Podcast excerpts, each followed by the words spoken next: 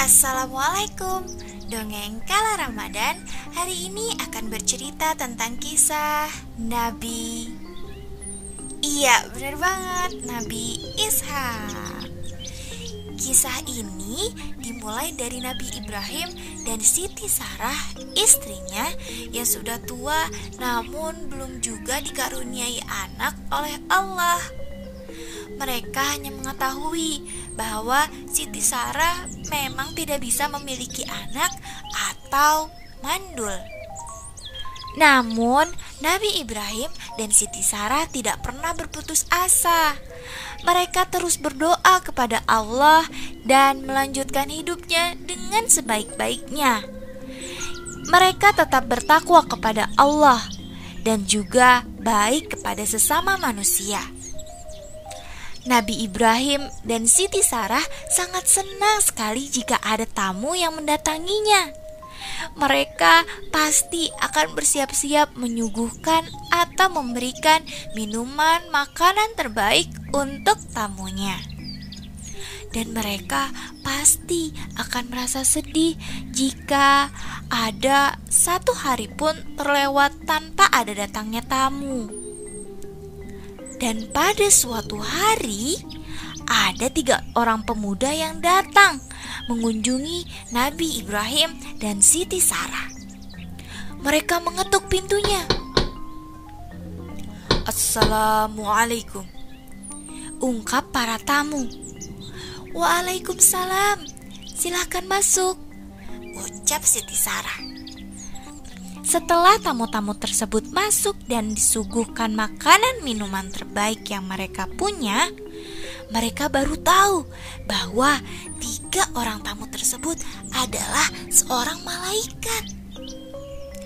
Ketika Nabi Ibrahim dan Siti Sarah mengetahui tamu-tamu tersebut adalah malaikat, mereka duduk dan mendengarkan apa yang malaikat ucapkan kepada mereka. Di sanalah malaikat mengabarkan kabar bahagia untuk mereka berdua. Allah mengabarkan kepada mereka bahwa sebentar lagi Siti Sarah dan Nabi Ibrahim akan memiliki anak. Tentu saja Nabi Ibrahim dan Siti Sarah mereka berdua sangat-sangat bahagia. Bagaimana tidak, doa yang selama ini mereka panjatkan akhirnya Allah kabulkan. Walaupun hamil di usia tua, Siti Sarah tetap sehat sampai akhirnya lahirlah bayi laki-laki mereka ke muka bumi. Dan kemudian anak tersebut diberi nama Ishak. Tapi teman-teman, sebagian orang di perkampungan tersebut tidak mempercayai bahwa Ishak adalah anak dari Nabi Ibrahim dan Siti Sarah. Ah mana mungkin uh, mana mungkin mereka memiliki anak? Kan Siti Sarah mandul Iya, benar juga ya.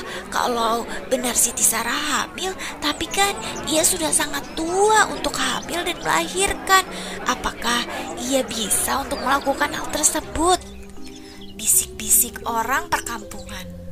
Tapi teman-teman, setiap hari Ishak terus tumbuh ia tumbuh, tumbuh, dan menjadi besar. Dan semakin lama, ia semakin mirip ayahnya, yaitu Nabi Ibrahim. Ishak yang tumbuh di keluarga penuh dengan keimanan menjadikannya juga sebagai orang yang salih kepada Allah. Karena keimanannya kepada Allah, Ishak juga sering menemani ayahnya ketika berdakwah dan orang-orang mengenalnya sebagai orang yang ramah. Hingga pada suatu ketika Allah mengangkat Ishak sebagai nabi dan ia diberikan tugas untuk melanjutkan perjuangan ayahnya, yaitu Nabi Ibrahim.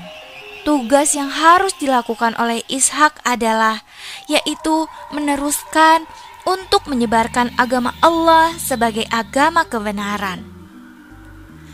Di saat Nabi Ishak terus tumbuh dan berkembang, di saat yang sama juga ayahnya yaitu Nabi Ibrahim semakin lama semakin tua.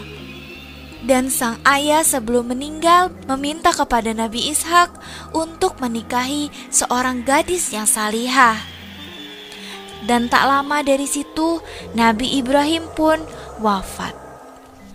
Nabi Ishak yang mendengar ucapan sang ayah jelas mengikuti apa yang ayahnya pinta. Nabi Ishak pun menikah dan memiliki dua orang anak yaitu Ais dan Yakub. Walaupun sudah memiliki istri dan anak, Nabi Ishak terus melanjutkan perjuangan sang ayah untuk menyebarkan agama Allah. Nah, teman-teman, dari kisah ini kita bisa belajar bahwa Nabi Ishak sangat berbakti kepada orang tuanya. Ia sebagai anak satu-satunya dari pernikahan Nabi Ibrahim dan Siti Sarah terus berupaya sebaik mungkin menjalankan apa yang Allah perintahkan dan berbakti kepada orang tuanya melanjutkan dakwah yang telah ayahnya lakukan selama. Selamat berpuasa. Assalamualaikum.